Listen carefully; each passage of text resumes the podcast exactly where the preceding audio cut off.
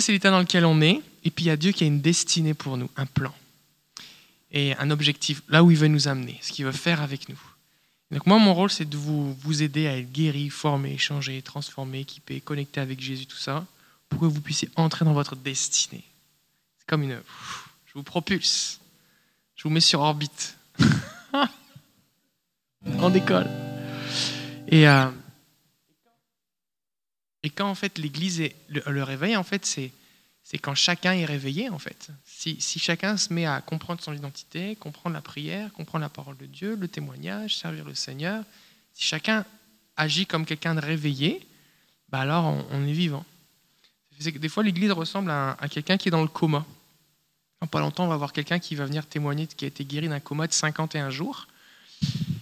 Et, euh, et quand quelqu'un est dans le coma, il n'y a pas grand-chose qui est vivant là. Mais il est encore vivant.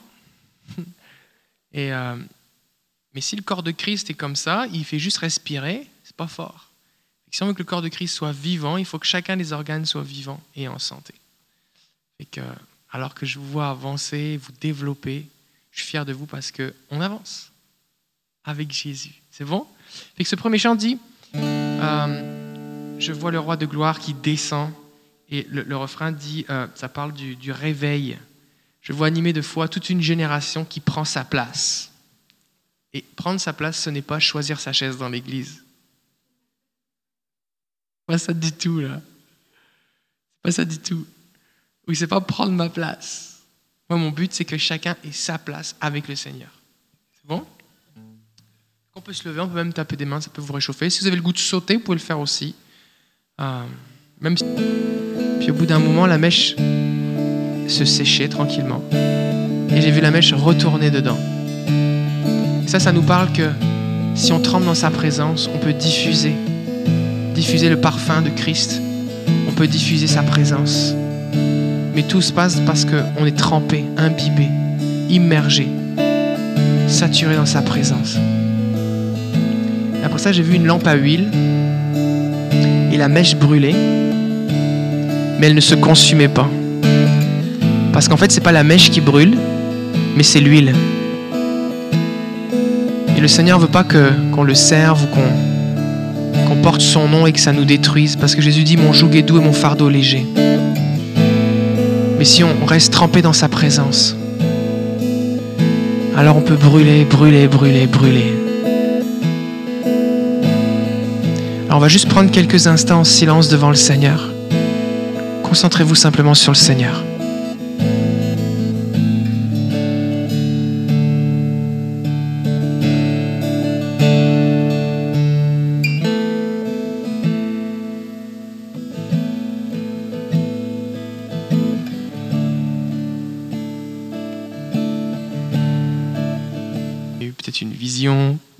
Un petit signe.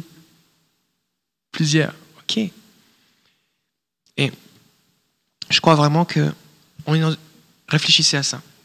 On est dans une société où le, moindre, le, moindre, le moindre instant d'inactivité, on est occupé et sollicité par les cellulaires, par la radio, par la télé, par Internet, par le téléphone, par toutes sortes de choses. C'est comme si on n'a jamais de temps au calme. mais si on veut que Dieu nous parle, il faut qu'on ait des temps au calme.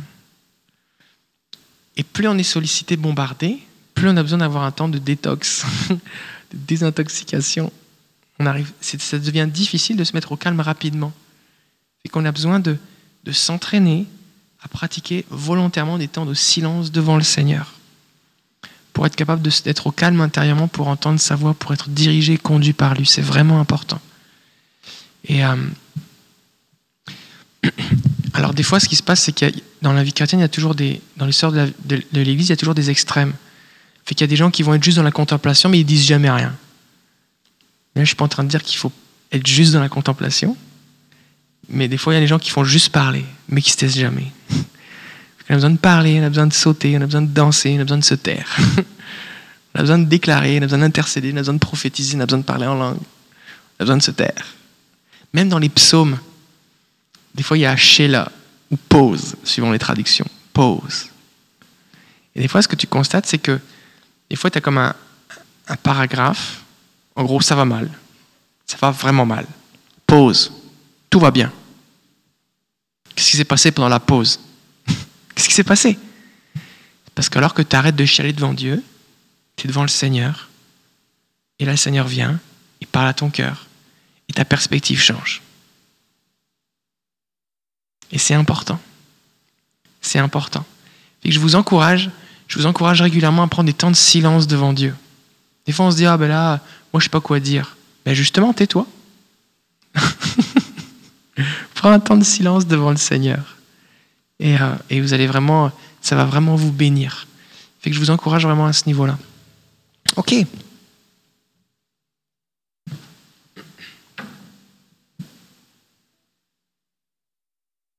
Et que ce soir, on va avoir un, relais de prédication.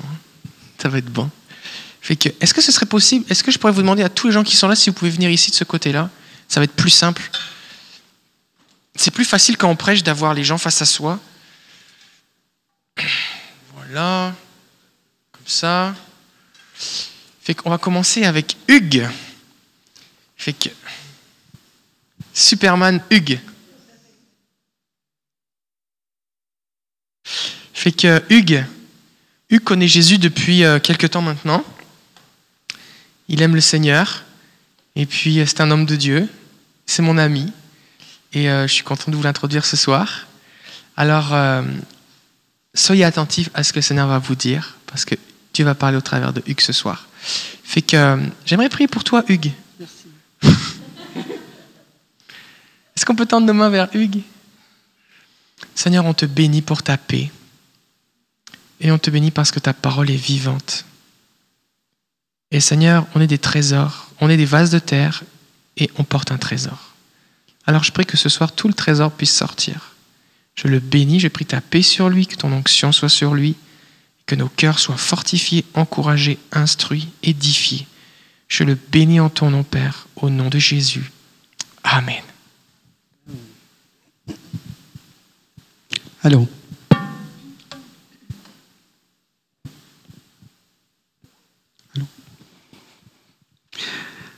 Bonsoir. Bonsoir. Tout le monde me regarde. Ce soir, le Seigneur, ce que le Seigneur m'a mis à cœur, alors le, titre de mon message, c'est Dormeur ou rameur. Oh! Est-ce qu'il y en a qui ont déjà, ben sûrement, est-ce qu'il y en a qui connaissent l'histoire de, de Jonas? Personne ne connaît l'histoire de Jonas? OK, come on. Euh, là, n'ai pas, pas, de support visuel pour les, versets, alors euh, ça va être, je vais essayer de résumer l'histoire. Euh, pour ce qui est de l'histoire de Jonas, ben, tout, le monde, ben, tout le monde le sait, mais je vais résumer pareil. le Seigneur adresse la parole à Jonas. il lui dit d'aller prêcher la parole à Nénive. Et puis Jonas, euh, pas d'accord avec ça, servir de bord, s'enfuit en direction opposée, prend un bateau, et puis euh, sur la mer, une tempête arrive. Les rameurs pognent Jonas, le tirent à l'eau, le poisson ramasse Jonas pendant trois jours et trois nuits. Il transporte Jonas, il le relâche sur, euh, sur la rive. Et puis après ça, la parole de l'Éternel est adressée encore une deuxième fois à Jonas, puis il lui dit Va il va prêcher la parole. Jonas y va. Il prêche la parole à Ninive. Gros réveil. Euh, tout le monde se, se, repent. Et puis Jonas n'est pas, pas content. Il n'est euh, pas d'accord avec ce réveil-là. Puis euh, l'Éternel lui fait une leçon d'objet avec une plante. Puis il fait pousser une plante, la plante, la plante meurt le lendemain, et puis Jonas, euh, il, est tout, euh, il est tout déprimé à cause de ça. Puis le Seigneur lui fait une leçon d'objet, puis lui dit T'es déprimé pour la plante, puis moi, je pourrais pas. Je pourrais pas sauver 120 000 personnes à Nénive. Fait que c'est un peu ça l'histoire de, Jonas. Jonas, euh, Jonas, c'est ça. Comment ça m'est arrivé à cœur de vous parler de ça? C'est euh, il y a quelques mois, j'ai euh, demandé à Jésus euh, qu'est-ce que tu veux que je lise? Puis il me dit lire le livre de Jonas. Et puis là, euh, je lis le livre de Jonas, mais j'accroche vraiment sur les versets 12 et 13 du premier chapitre. Je le relis encore, ça accroche encore sur ces deux versets-là. Et puis ces deux versets-là, c'est. Là, je ne peux pas les faire afficher, mais c'est pas grave. Quand, Jonas s'embarque sur le bateau, la tempête se monte, la tempête euh, monte sur la, mer, et puis, je, et Jonas, lui, ce qu'il fait, c'est qu'il s'en va se coucher dans le bateau. Et puis les rameurs, les autres, ils ont peur, ils ont peur pour, le, pour, pour leur vie. Puis euh, ils, prient leur Dieu, ils prient chacun leur Dieu.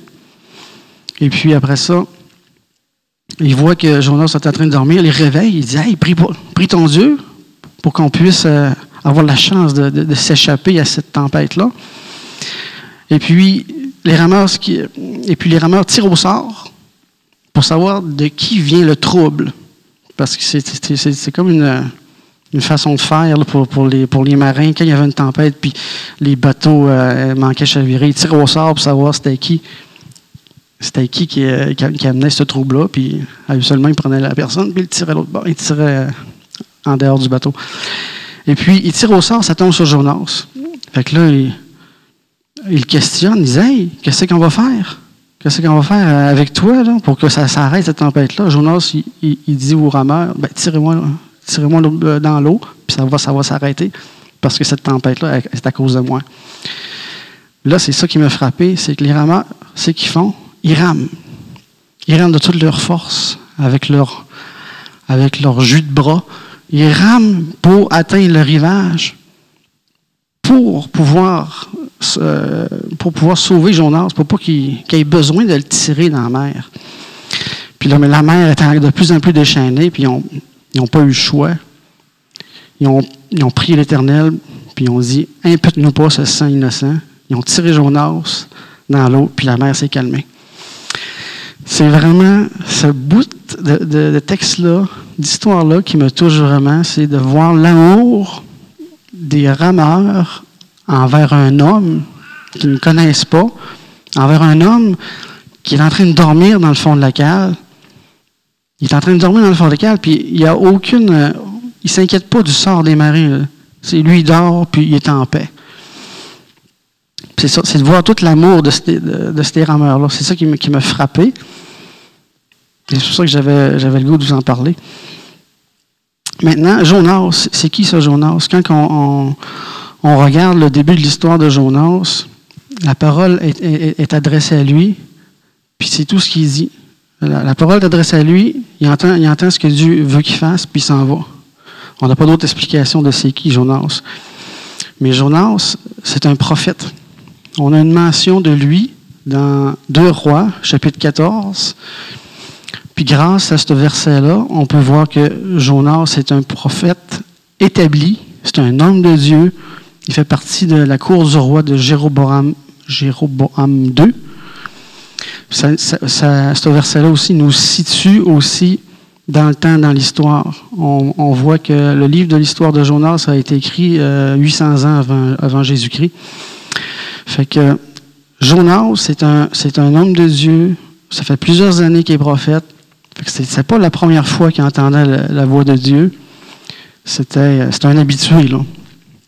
Et puis, euh, euh, c'est un, habitué. Et puis, quand il a entendu la voix euh, de l'Éternel, c'était pas. C'était pas. C'était pas une fuite, autrement dit, il s'enfuyait pas parce que c'était la première fois qu'il entendait l'Éternel. Tu es qui, toi, qui me parle? Non, non. Il était habitué, il savait que c'était, que c'était Dieu puis qu'il savait ce qu'il avait à faire. Mais euh, Jonas, c'est ça. C'est un. Euh, si on, si on, s'attarde à l'histoire, Jonas, pour, lui, les Nénévites, c'était ses ennemis. Les Nénévites, c'était la capitale des Assyriens. Les Assyriens, c'est eux autres qui sont venus déporter la tribu des, euh, la tribu d'Israël. Euh, c'est eux autres qui sont venus déporter euh, Israël 50 ans après, l'histoire de Jonas environ. Fait que pour lui, c'était des ennemis. Il n'était pas question que Dieu fasse grâce à ce peuple-là. Il ne voulait rien savoir. C'était même pas une option pour lui. quand il dit va prêcher un livre, Jonas, il savait que Dieu allait faire grâce au peuple. Puis ça, c'est écrit dans, le chapitre 4. Euh, quand, quand l'Éternel a fait grâce au, peuple, euh, euh, quand, l'Éternel a fait grâce à Ninive, là, Jonas, il dit, Éternel, il dit, je savais, il dit, c'est ça que je te disais avant que je me sauve. je savais que tu étais un Dieu le bon, lent, lent à la colère, riche en bonté. Je savais que tu allais lui faire grâce. C'est pour ça que je ne voulais pas y aller. Fait que c'est intéressant de voir, de constater que même si on connaît Dieu, on peut avoir des décisions contraires avec ce que Dieu euh, nous dit. Moi, quand il me dit euh, Hugues, euh, je veux que tu prêches ma parole, j'ai dit jamais. Ça, ça, a été la première, première, première réponse. Je dis il n'y a pas question. On a déjà David qui prêche, c'est bien correct. Mais c'est ça. Est-ce que ça nous arrive, nous, en 2016? Parce que cette histoire-là, ça s'est passé il y a 3000 ans quasiment. En 2016, ça se peut-tu qu'on soit, que ça arrive qu'on ne soit pas d'accord avec ce que Dieu nous dit? Qu'est-ce qu'on fait avec ça?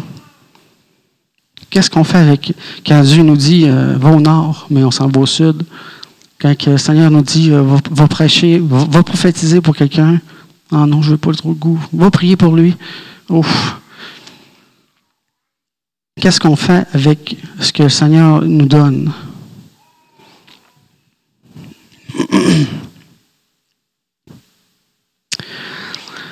Euh, ce, qui est, intéressant aussi, c'est euh, quand, les marins, quand, la, tempête a commencé à monter sur la, sur la mer, les marins ont tous imploré leur Dieu. À l'époque, au Proche-Orient ancien, chaque, euh, les peuples qui entouraient l'Israël, c'était des peuples qui étaient polythéistes. Ça veut dire qu'il adorait plusieurs dieux.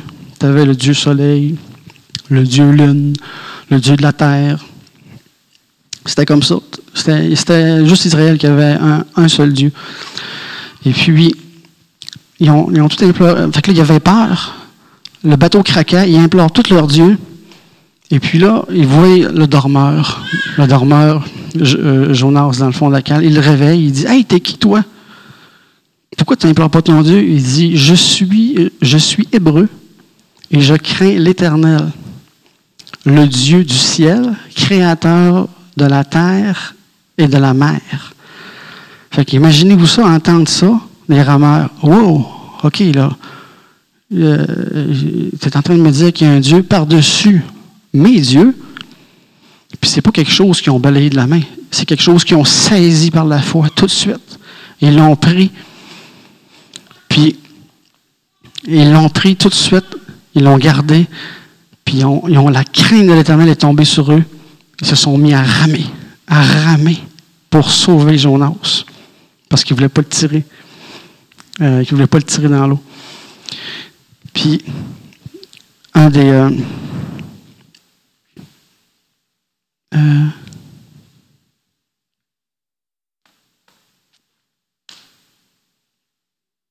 C'est ça.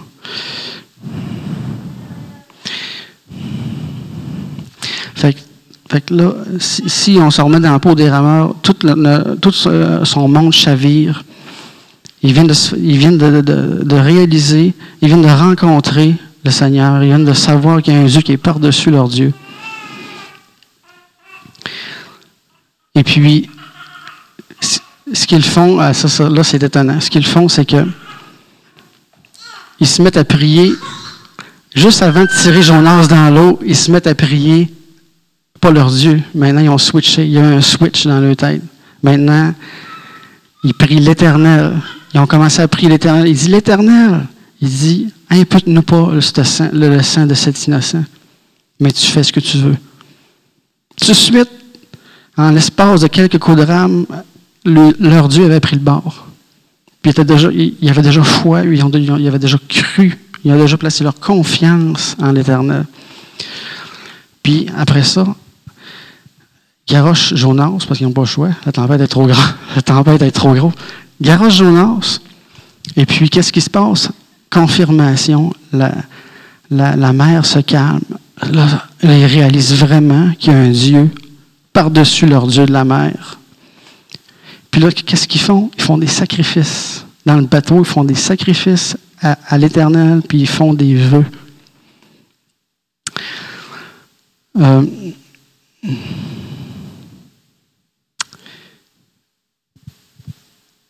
fait que c'est ça. Fait que ce qui est, super hot de voir, c'est super hot, c'est que d'un côté, on a les rameurs qui veulent faire grâce à, Jonas, qui ne veulent pas qu'il meure. Puis de l'autre côté, on a Jonas qui est avare de la grâce de l'Éternel. Il ne veut pas que 120 000 personnes goûtent à la grâce de l'Éternel. Il ne veut pas qu'il goûte à la grâce, il veut, qu'il, il veut que ce peuple-là soit jugé. C'est ça, qu'il, veut, lui. Puis tout au long de l'histoire, jamais Jonas, il veut que, euh, que les Névites goûtent la grâce de Dieu. Même après avoir été euh, bouffé par un poisson, après, avoir vécu ce miracle-là, parce que ça, c'est un miracle, en fait, il y a deux façons de voir euh, cette, histoire. Soit qu'il s'est vraiment noyé, il a vraiment été dans le séjour des morts, il a crié à Dieu, puis le Seigneur, il a ressuscité euh, euh, sur la rive.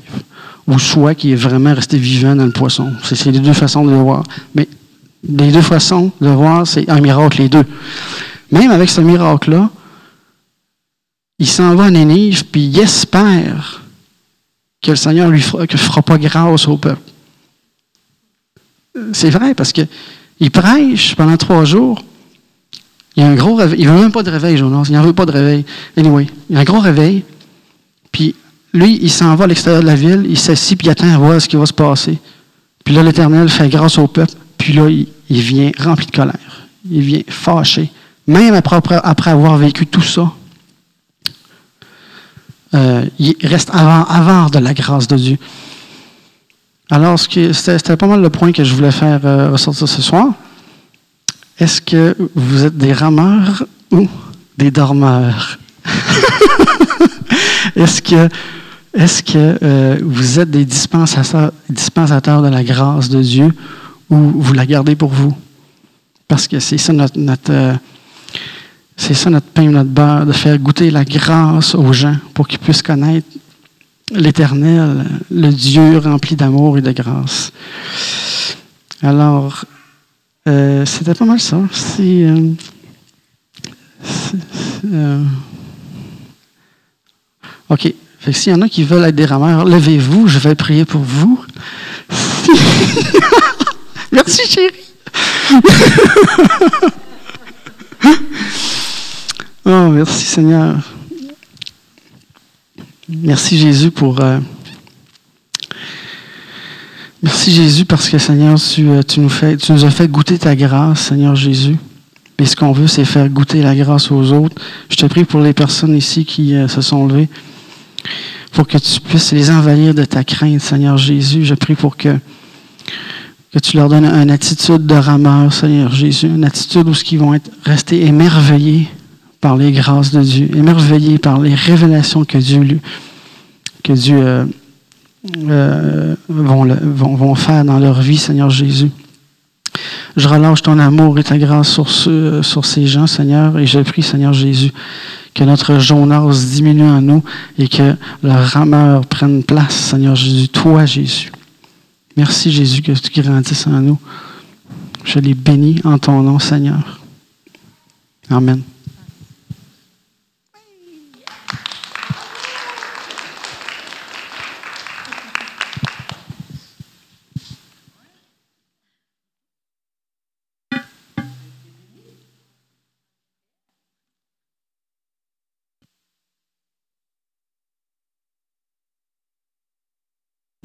C'est important, hein C'est important qu'on puisse euh, être des dispensateurs de la grâce. Ça, c'est vraiment important.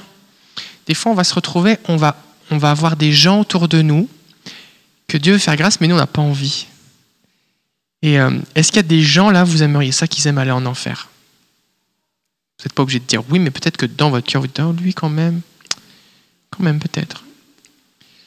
Et euh, imaginez que quelqu'un qui vraiment euh, vous, a, causé du trouble là, il vient avec vous le dimanche à l'église là. Il vient s'asseoir à côté de vous, il vient louer le Seigneur à côté de vous là. Est-ce que vous auriez le goût? Est-ce que vous auriez le goût? Dimanche, on a. Mais c'est ça les, les questions. Est-ce que vous auriez dimanche on a eu des baptêmes? Est-ce que vous auriez le goût de célébrer, de danser? Ouais, il se tourne vers Jésus. Parce que s'il se repent, Jésus pardonne ses péchés. Fait que toi, comment on te fait justice vraiment? Le Seigneur guérit ton cœur, mais il n'y a pas vraiment de. Et, et c'est, important qu'on soit prêt à, à partager cette grâce de Dieu à ceux qui, à nos yeux, ne, ne le méritent pas. Ça, c'est difficile. Hein parce que ça nous demande de voir les gens comme Dieu les voit et pas comment nous, on les voit. Hmm. Sans préjugés. Sans préjugés. Alors je vous encourage, si le Seigneur vous, vous appelle à appeler quelqu'un, prier pour quelqu'un, écrire à quelqu'un, aider quelqu'un qui à vos yeux ne semble pas le mériter, ou n'est pas digne, ou vous n'avez pas le goût, ou vous n'avez pas envie, c'est pas à propos de vous. C'est pas à propos de vous. Parce que Jésus, lui, euh, il l'a pas fait pour, pour se faire plaisir, parce que c'était agréable d'aller sur la croix. Hein. C'était pas une massothérapie qu'il a eue sur la croix. Et euh, il faut qu'on cherche le bénéfice des, gens qui ont besoin de Jésus. Hmm. Excellent. Fait qu'on va maintenant écouter Christophe. Je te laissais te préparer, moi je vais juste récupérer quelque chose ici.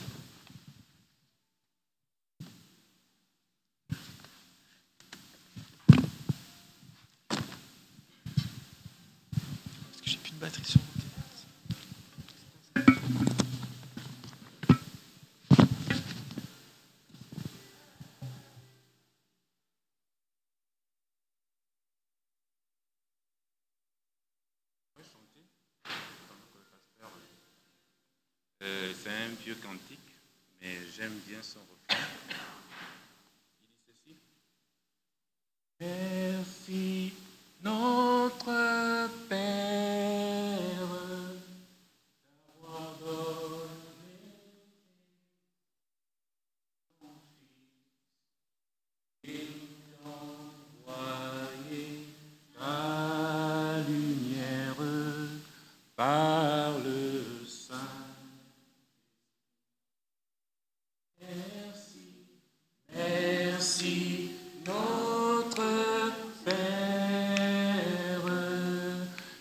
d'avoir donné Jésus, ton Fils, et d'envoyer ta lumière par le Saint-Esprit.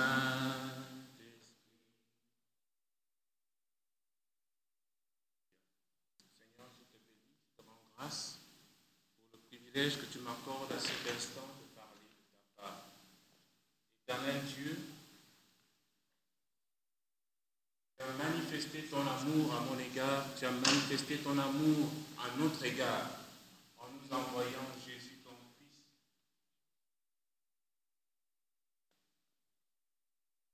Nous n'étions rien, Seigneur Jésus. Nous étions éloignés de toi, privés du droit à la cité céleste. Et tu as pensé à nous en nous envoyant Jésus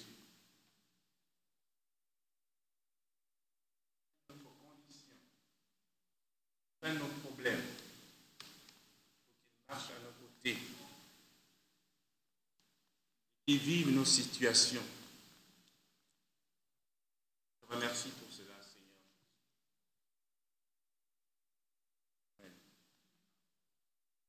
J'ai une voix qui porte, donc euh, le micro souvent euh, me limite. Il y a une dame, j'ai discuté avec une dame un jour, dont je vais garder la distraction, qui me disait que elle ne comprenait pas pourquoi elle avait une vie bizarre. Elle aspirait à, vivre de grandes choses avec Dieu. Elle a connu le Seigneur depuis plusieurs années. Elle aspirait à vivre le meilleur avec Dieu, mais elle avait l'impression que les choses qu'elle vivait la ramenaient toujours vers le bas. Elle a eu, euh, cette dame a eu euh, une existence particulière parce qu'elle est née de manière particulière. Elle est née euh, euh, d'un- d'un- d'une union inceste, bon, d'une union euh, illégitime, on dira, on, peut dire ça comme cela. Elle est née hors mariage et elle a grandi avec cette idée qu'elle n'était pas acceptée, qu'elle n'était pas aimée. Elle n'a jamais vu la maison de son père. Elle n'a jamais vu même le toit de la maison de son père. Quand elle devait rencontrer son père, elle devait le rencontrer au bureau, à son bureau. Son père pourvoyait à ses besoins. Son père, faisait tout pour elle. Mais elle ne se sentait pas appartenir à quelqu'un. Chez sa mère, sa mère vivait avec un homme, mais cet homme euh, la regardait comme, euh, comme une enfant euh, dont il ne voulait pas, en fait. Parce que ce, beau-père avait un complexe vis-à-vis de son père, parce que son père était haut placé, avait une bonne situation. Donc le fait qu'il soit avec sa mère et que lui n'avait pas la même position faisait en sorte qu'il renvoyait sa colère sur, sur elle. Donc elle était rejetée dans le foyer de sa mère, ne pouvait pas aller chez son père, et elle se disait que elle n'avait pas de raison de vivre parce qu'elle était dans cette situation. Et c'est à ce moment-là que elle a connu le Seigneur. Jésus est venu dans sa vie. Elle a été touchée par Dieu. Et elle a commencé à marcher avec Dieu, même si elle ne vivait pas euh, dans le cocon familial, elle vivait avec sa grand-mère. Mais elle a commencé à marcher avec Dieu et son estime d'elle-même a commencé à être rehaussée. Mais à chaque fois qu'elle avait une difficulté dans sa vie, ça revenait à chaque fois. Elle s'est mariée, elle a eu des enfants, et face aux situations qu'elle vit, elle a toujours l'impression que, c'est comme si elle était une erreur. Elle était une erreur et qu'elle devait en finir avec sa vie. Pourtant, elle est chrétienne. Mais elle a l'impression que sa vie n'a pas de sens parce qu'elle a été rejetée par ses parents plus ou moins. Ce soir, j'aimerais, pas être très long, j'aimerais simplement vous interpeller par rapport à l'amour de Dieu.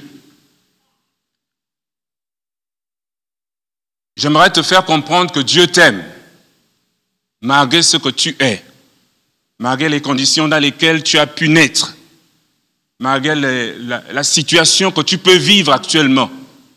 Dieu t'aime. Jésus t'aime tel que tu es. Et il a le meilleur pour toi. La Bible déclare dans Jérémie 29, verset 11, que Dieu a pour nous des projets de paix et non de malheur. Dieu nous a formés il a formé sur nous des projets de paix et non de malheur afin de nous donner un avenir et de l'espérance. Ça veut dire que lorsque Dieu pense à toi, il ne pense que bonheur, il ne pense que joie, il ne pense que paix, il ne pense que réussite, il ne pense que vie éternelle. Ôte de ton esprit, ôte de ton esprit l'image que, Dieu ne t'aime pas. Dieu t'aime. Lorsqu'il t'a créé, lorsque tu es venu à l'existence, il avait un projet pour toi. Peu importe la situation dans, laquelle tu es né, peu importe le moyen par lequel tu es venu à l'existence, Dieu a un plan pour toi. Tu es né pour un but. Tu es né pour un but. Que tu sois, que tu aies été un enfant désiré ou non désiré, rejeté ou abandonné, Dieu a un plan pour toi. Tu n'es pas une erreur de la nature. Tu n'es pas une erreur de la nature.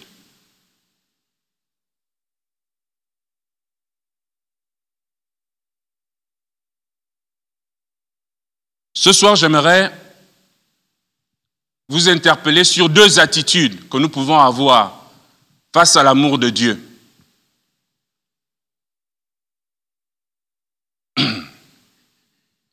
Ces attitudes, on peut les articuler, premièrement, autour de l'histoire de l'enfant prodigue, dans Luc 15, verset 12. Cet enfant qui décide un jour de partir de la maison du Père, de son Père, pour aller vivre son existence, aller vivre sa vie, et qui prend conscience, gloire à Dieu, qui prend conscience que l'état dans lequel il vit, il peut vivre, mieux dans la maison de son Père. Cet enfant qui prend conscience que son Père l'aime quelque part et qui peut revenir vers lui. Et l'attitude, la première attitude, et c'est celle que je vous encourage à avoir ce soir, c'est celle qui nous conduit à venir à Dieu, à comprendre son amour pour nous, à accepter son amour et à croire qu'il a pour nous des projets de paix et non de malheur. La deuxième attitude, c'est celle que je fustige. C'est celle qui consiste à vivre dans la maison de Dieu en étant étranger à l'amour de Dieu. À croire, cette attitude qui nous fait croire que c'est en faisant des choses, c'est en, faisant des choses dans la maison de Dieu que l'on va s'attirer les faveurs de Dieu et que quelque part Dieu va agir favorablement à notre égard. Ça a été les deux attitudes des, des enfants de, cette histoire de l'enfant prodigue. Un enfant qui prend conscience que, son père l'aime et, revient à lui, et un autre qui est dans la maison de son père comme un esclave et ne prend pas conscience que son père l'aime et que ce qui appartient à son père lui appartient également. Je voulais articuler également, parce que je n'ai que 15 minutes, je voulais activer également cette histoire autour de deux, deux, deux personnes également, celle de Pierre et de Judas. Pierre qui était déterminé à suivre Jésus, peu importe ce qui arriverait. Vous trouverez l'histoire de, de Pierre dans Matthieu 26, les derniers versets, je crois, 69 et l'histoire de Judas, euh, Matthieu 27. Pierre était convaincu que rien ne pourrait l'empêcher de suivre Jésus. Rien ne pouvait l'empêcher d'être fidèle à Jésus, peu importe les circonstances. Jésus lui dit, Pierre, hmm, tu vas me renier, tu vas me renier. Tu vas me renier. Il dit, non, c'est faux, je ne peux pas te renier, Jésus. Et il montre sa détermination parce que lorsqu'on vient attraper Jésus, Pierre se lève et épée, il coupe l'oreille des, hommes, qui, des soldats qui sont venus attraper Jésus. Il était déterminé. Sauf que, à un moment donné, il s'est retrouvé à trahir Jésus. Et il a compris sa misère. Il a compris que je ne suis rien face à l'amour de Dieu. J'ai besoin de lui. Pour être fidèle à Dieu, j'ai besoin de Dieu. J'ai besoin de réaliser que Dieu m'aime et qu'il m'aime tel que je suis. Je n'ai pas besoin de faire quelque chose. Il m'aime tel que je suis. Et nous avons l'attitude de Judas, qui également trahit Jésus, mais qui est pris par le remords et décide de se suicider, qui se dit que je suis une erreur sûrement de la nature, parce que j'ai trahi le Fils de Dieu. Mais moi, je suis convaincu que si Judas avait s'était repenti, Dieu lui aurait pardonné ce qu'il aurait fait. Parce que Dieu ne résiste pas à la repentance. Et je bénis mon frère qui a parlé de l'histoire de Ninive, parce que cette histoire est venue dans mon esprit, dans ma méditation également. Dieu ne résiste pas à la repentance. Dieu avait décrété, énoncé un décret vis-à-vis de Ninive. Dieu voulait détruire ce peuple parce que ce peuple avait péché. Et notre frère Jonas était conscient de ça. Il était conscient que Dieu ne résiste pas à la repentance. Et donc, il ne voulait pas aller à Ninive à cause de ça. L'amour de Dieu doit nous pousser à la repentance. Nous ne sommes rien vis-à-vis de Dieu. C'est à ça que je voulais vous encourager ce soir. Ayons des cœurs repentants. Dieu nous aime tels que nous sommes. Ne te considère pas comme une erreur. Dieu t'aime tel que tu es. Viens à lui. Ne te suicide pas. Je ne sais pas si quelqu'un ce soir a ses intentions, parce que ça brûlait fort dans mon cœur. Ne, ne pose pas un acte qui peut t'amener à l'irréparable. Dieu t'aime tel que tu es. Allons prier. Seigneur, je te bénis, je te rends grâce pour ton amour pour moi. Je ne mérite pas ton amour, Seigneur. Seigneur, j'aimerais te prier, Seigneur, pour mes frères et sœurs ici présents, afin qu'ils réalisent combien de fois tu les aimes, Seigneur. C'est vrai que nous n'avons pas, Seigneur, à, à, faire des choses pour attirer ton regard. Nous avons simplement besoin, comme le pasteur me le dit souvent, d'accepter l'amour, ton amour, Seigneur. D'accepter l'amour que les gens ont pour nous, d'accepter l'amour de Dieu. Seigneur, aide-nous ce soir à accepter ton amour et à vivre dans cet amour. Aide-nous, Seigneur Jésus, à nous repentir, Seigneur Dieu. Que notre cœur, Seigneur Jésus, soit un cœur repentant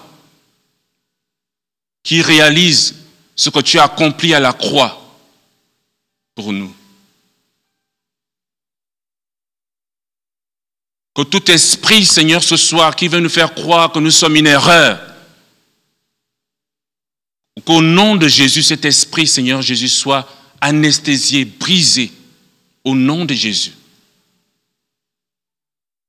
Et que notre estime, ce que tu as déposé en nous comme valeur, soit rehaussé en nous, dans notre façon de nous voir. Merci Seigneur parce que tu as fait de nous des créatures merveilleuses, des créatures créées à ton image et à ta ressemblance pour que nous accomplissions ta volonté sur cette terre. Que l'honneur, la gloire te reviennent maintenant et à jamais. Au nom de Jésus. Amen.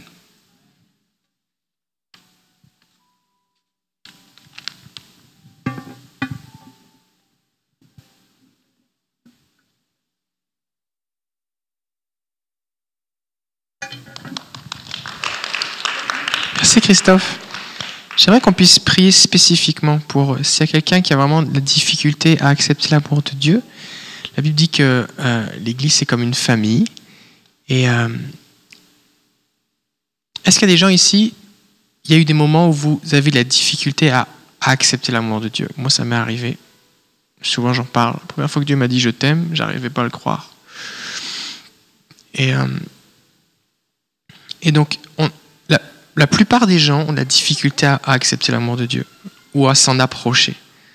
Parce que s'il n'y avait pas tous ces obstacles, les gens goûteraient. Parce qu'une fois que tu as goûté combien Dieu est bon, tu te dis, mais là, pourquoi j'ai perdu tout ce temps-là si j'avais su, si j'avais pu goûter à son amour avant? Et, euh, on peut avoir ces obstacles à cause de, des choses qu'on a vécues, des mensonges, des choses qu'on nous a dites. Euh, aussi, des, fois, l'ennemi, qui, souvent d'ailleurs, qui veut nous empêcher de goûter à son amour, qui met toutes sortes d'obstacles. Et on se retrouve pris avec soi-même. Il y a l'amour de Dieu qui est disponible, mais il y a un pas à franchir pour y goûter. Et, euh, des fois, on, lutte tout seul et, euh, et, je crois qu'on peut expérimenter seul l'amour et la grâce de Dieu. Euh, la Bible dit quand un malheureux crie, l'Éternel entend. Dimanche, j'ai entendu plusieurs témoignages de gens qui disent j'ai crié, je dis Dieu, aide-moi. Puis Dieu est venu, puis Dieu a commencé à leur parler, ils ont ouvert la Bible, ils ont rencontré des gens, tout ça.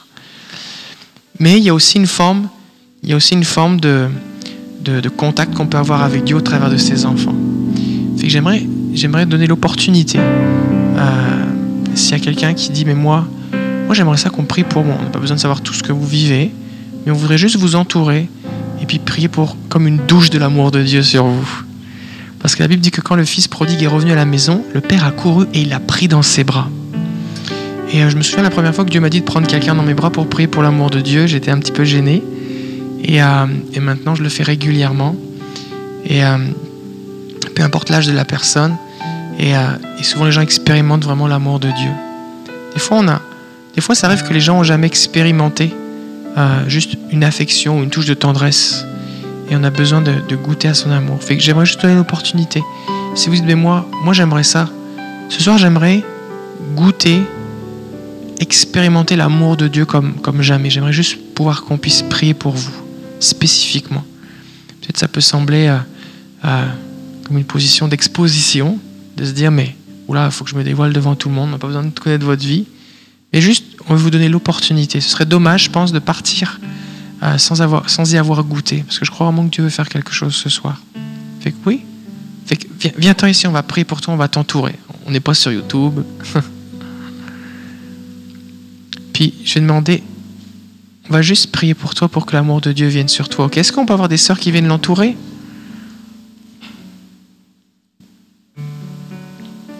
Puis, c'est ton anniversaire aujourd'hui? Ah. Alors on va prier pour toi. Si vous recevez des paroles, vous pouvez prier aussi pour elle. On veut prier l'amour de Dieu sur elle. Est-ce qu'il y a quelqu'un d'autre qui dit, moi j'aimerais ça aussi goûter plus l'amour de Dieu? Non? Ok.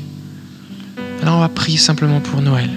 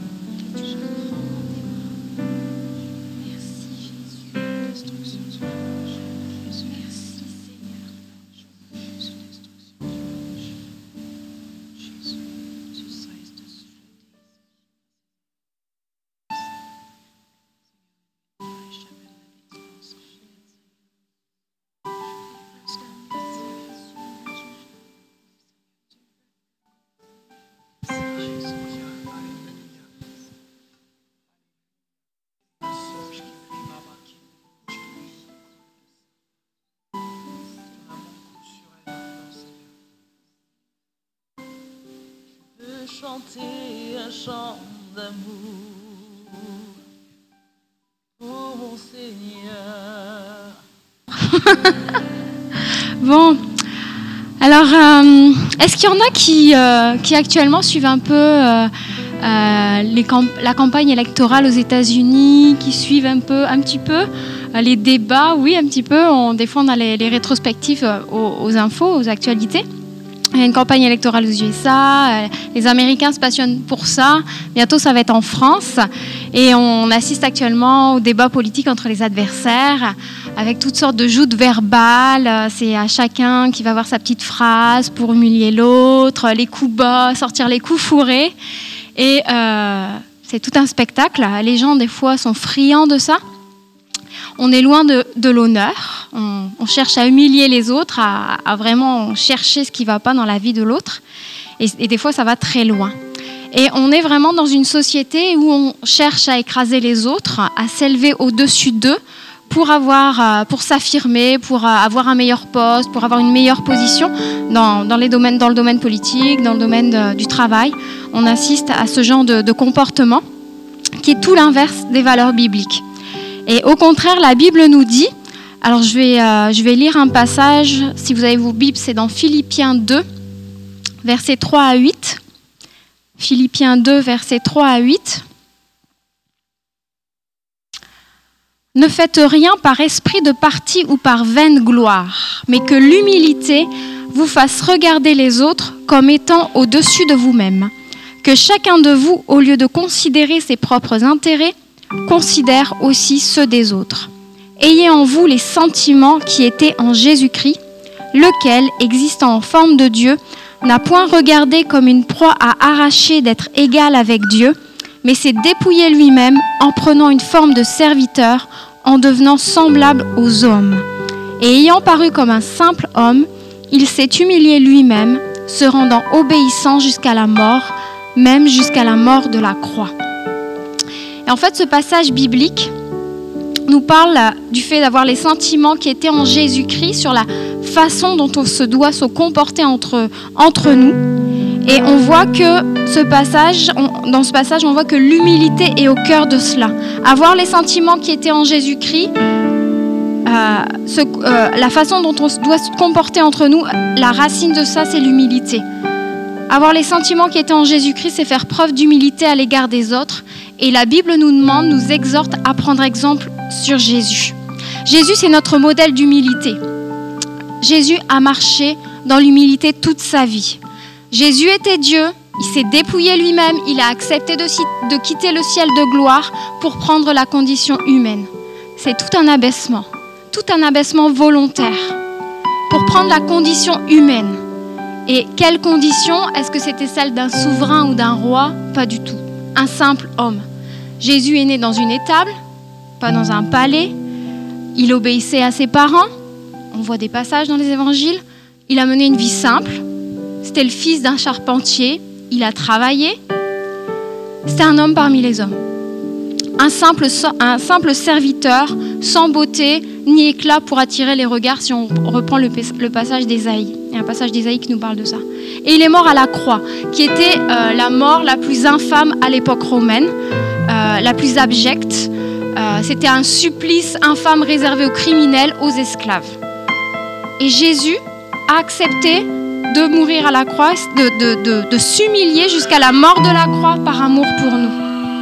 Et la Bible donc nous exhorte à prendre exemple sur Jésus dans nos relations, Jésus qui s'est humilié. Et si tu es disciple de Jésus, que Jésus est ton modèle, la façon dont tu traites les autres doit s'inspirer de la façon dont Jésus traitait les autres. Le modèle qu'on doit prendre dans nos relations, c'est Jésus, et on voit son modèle d'humilité dans la parole, et c'est de cette façon-là dont on doit traiter les autres. Nos relations interpersonnelles, les uns avec les autres, doivent être empreintes d'humilité. Je vous relis le, juste un verset mais du même passage, mais dans la version parole vivante. Philippiens 2, 3. N'agissez pas en vue de la satisfaction de vos désirs particuliers. Laissez tomber tout esprit de rivalité. Que ni la vanité, ni le désir de faire bonne impression ne commandent vos actions. Que, par humilité, chacun considère son frère comme meilleur et plus important que lui-même. Faire preuve d'humilité dans nos relations, qu'est-ce que ça veut dire? Si on prend le passage là, ça veut dire abandonner l'égoïsme, abandonner l'égocentrisme, tout ramener à sa petite personne, à, mes intérêts. Ça veut dire marcher sur notre orgueil, arrêter de compétitionner avec les autres et considérer les intérêts des autres. Exactement ce que Jésus a fait. Accepter, comme Jésus, de se laisser dépouiller de nos droits, ce qui n'est pas naturel en soi. À quoi ça ressemble l'humilité, concrètement? L'humilité, ça peut vouloir dire juste accepter de s'excuser, reconnaître nos torts, reconnaître qu'on s'est trompé, s'excuser auprès de sa collègue de travail, de son patron, de ses employés, parce qu'on on s'est montré trop exigeant, on a mal jugé, on a critiqué, on a parlé trop vite. Peut-être ça veut vouloir dire de demander pardon à son conjoint parce qu'on a été injuste, parce qu'on lui a mal parlé, parce qu'on s'est emporté. On a besoin de l'humilité dans le couple. Qu'est-ce qui confirme?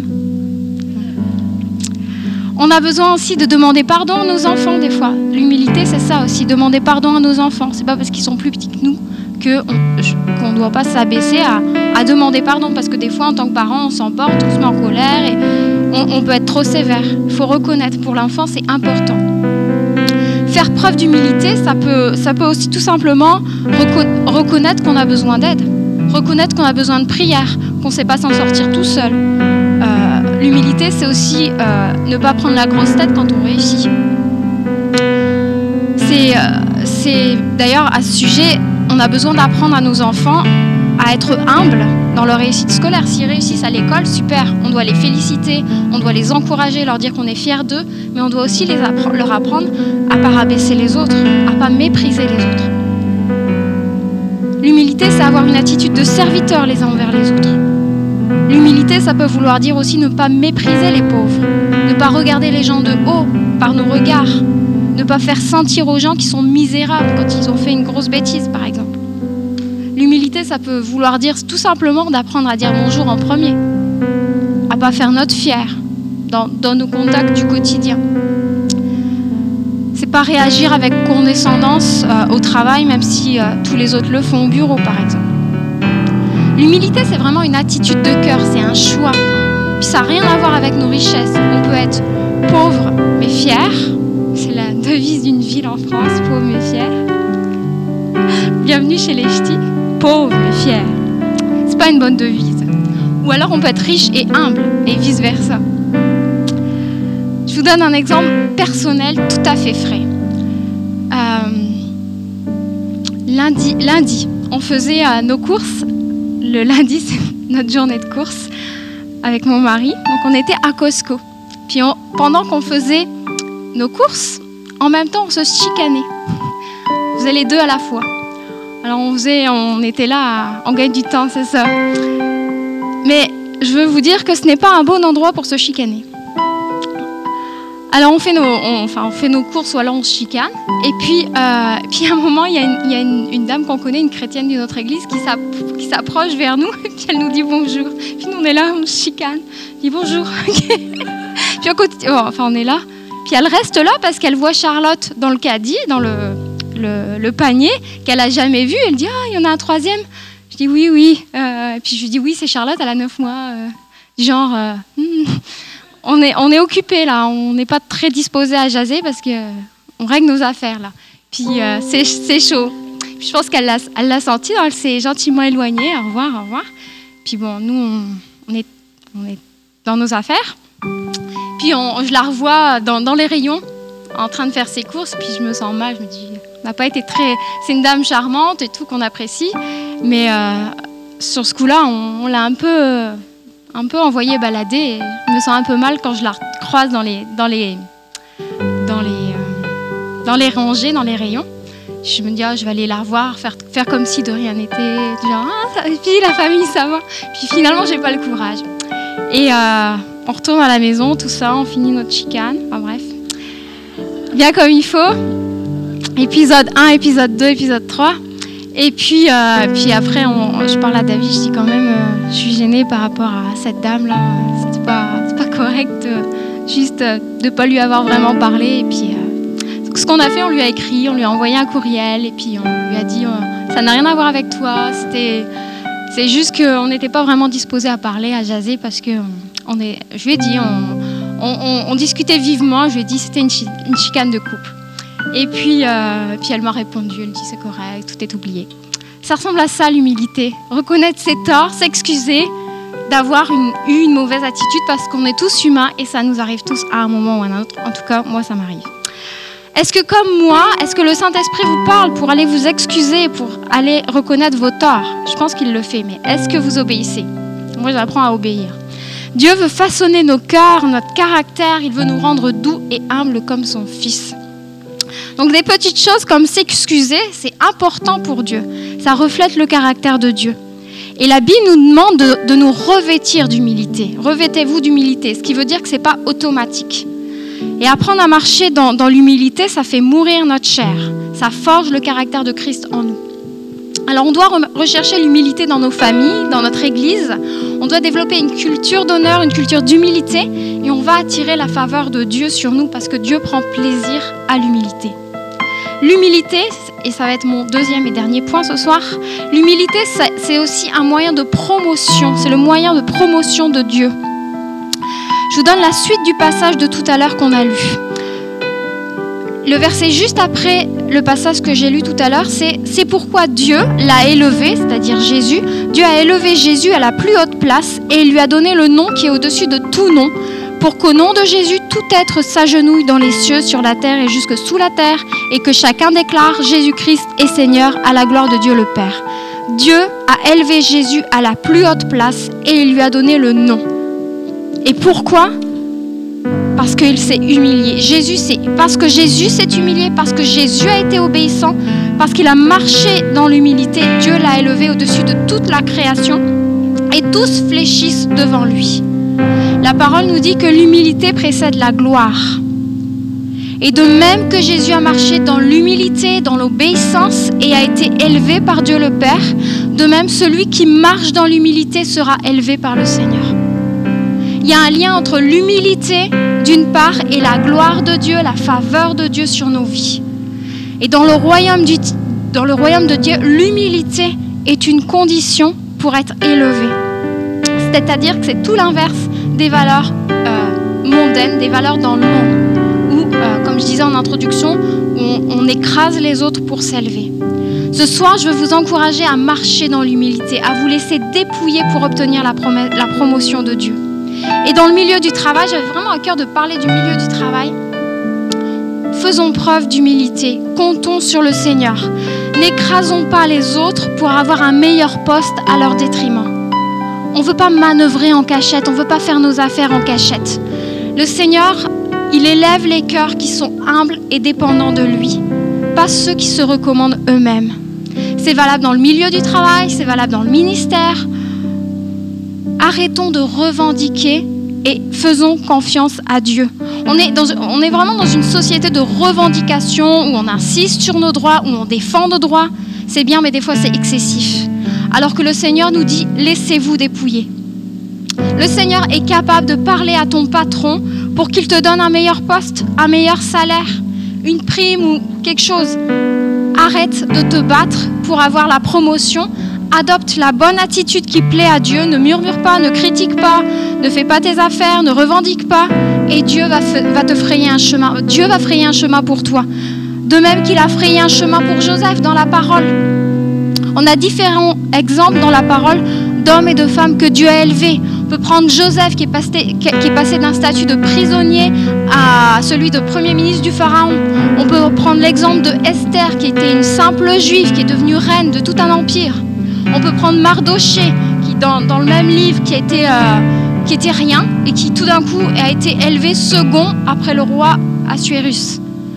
Et la, promo- la promotion que Dieu accorde est toujours supérieure à celle des hommes.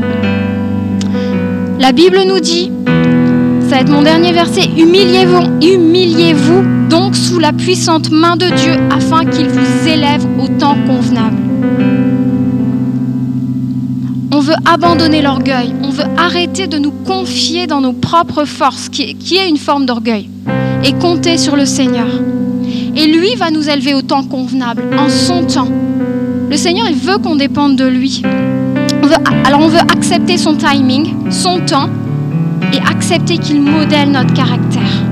Parce que des fois, avoir une promotion trop rapide, ça peut nous faire tomber dans l'orgueil, dans la fierté. On peut avoir la tentation de mépriser les autres, de compter juste sur nous-mêmes et, et puis compter sur Dieu en fait. Le Seigneur cherche des personnes qui vont être un bon témoignage. Dans l'Église, mais aussi dans le milieu du travail, qui ne vont pas céder à l'esprit de compétition, mais qui vont se soucier des autres. C'est rare ça à l'époque actuelle. Le Seigneur cherche des, cœurs humbles qui vont pouvoir le représenter, qui vont refléter son caractère. Notre humilité, ton humilité va pouvoir interpeller tes collègues. Ça va être un témoignage. Et ils vont pouvoir ensuite se confier, venir se confier à toi sans crainte d'être jugés parce qu'ils ils auront vu ton attitude dans certaines circonstances. Et peut-être que tu mérites une promotion, peut-être qu'on te la refuse injustement, mais je t'encourage ce soir à continuer d'être un bon témoignage et de te confier en Dieu. Parce que le Seigneur peut être capable de créer une porte de sortie comme il l'a fait pour Joseph. Le Seigneur récompense, l'humilité précède la gloire. Tu as l'occasion de changer l'atmosphère dans ton milieu de travail, dans ta famille. Peut-être il y a des querelles aussi dans la famille. Et puis, on peut s'invectiver, on peut répondre aux uns et aux autres, adopter une mauvaise attitude, mais on peut changer aussi le climat de nos familles. On veut abandonner la compétition, la jalousie, la médisance, l'attitude, les mauvaises attitudes. Notre attitude vraiment euh, doit refléter l'humilité de Christ. On peut vraiment euh, changer les atmosphères au travail, dans nos familles. Alors ce soir, on veut vraiment prendre exemple sur Jésus. On veut demander à Jésus de façonner en nous un cœur humble et doux. Jésus était humble et doux. S'il le faut, on veut demander pardon à Dieu pour notre orgueil, notre égoïsme, pour le fait de dépendre juste de soi-même, nos revendications. On veut demander pardon à Dieu pour nos mauvaises attitudes. Souvenez-vous de moi à Costco. On veut faire confiance à Dieu ce soir, confiance dans sa méthode de promotion. Alors, si vous voulez un cœur humble, levez-vous. Je vais prier pour vous.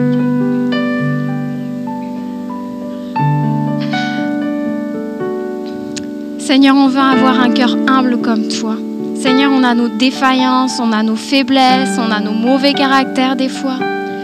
Et Seigneur, on a tellement besoin que tu façonnes nos cœurs. Seigneur, on veut s'abandonner entre tes mains, t'abandonner nos, nos cœurs. On te prie de forger notre caractère. Et Seigneur, on veut vraiment choisir tes voies, ton modèle, Seigneur, euh, euh, ta méthode de promotion, Seigneur. On ne veut pas écraser les autres, on veut aimer les autres. On veut vraiment te ressembler, Seigneur. Merci, Seigneur, de nous aider à adopter les bonnes attitudes. Vraiment, Jésus, notre prière, c'est d'être, d'avoir un cœur humble et doux comme le tien. On te bénit parce que vraiment tu es notre modèle, Seigneur. Amen, soyez bénis. Bonne digestion de tous les messages. Je pense que c'était enregistré. Hein. On va mettre ça sur le, le site. Bon, c'est bon. Ça fait du bien. Je suis fier de vous. C'est bon. Excellent. Je vous souhaite une bonne soirée. Bonne nuit. Allez vous réchauffer dans votre lit. Et puis, euh, bon courage, l'hiver s'en vient. C'est pas encourageant. Bon courage, l'été va revenir un jour. Juste dans 10 mois. Courage.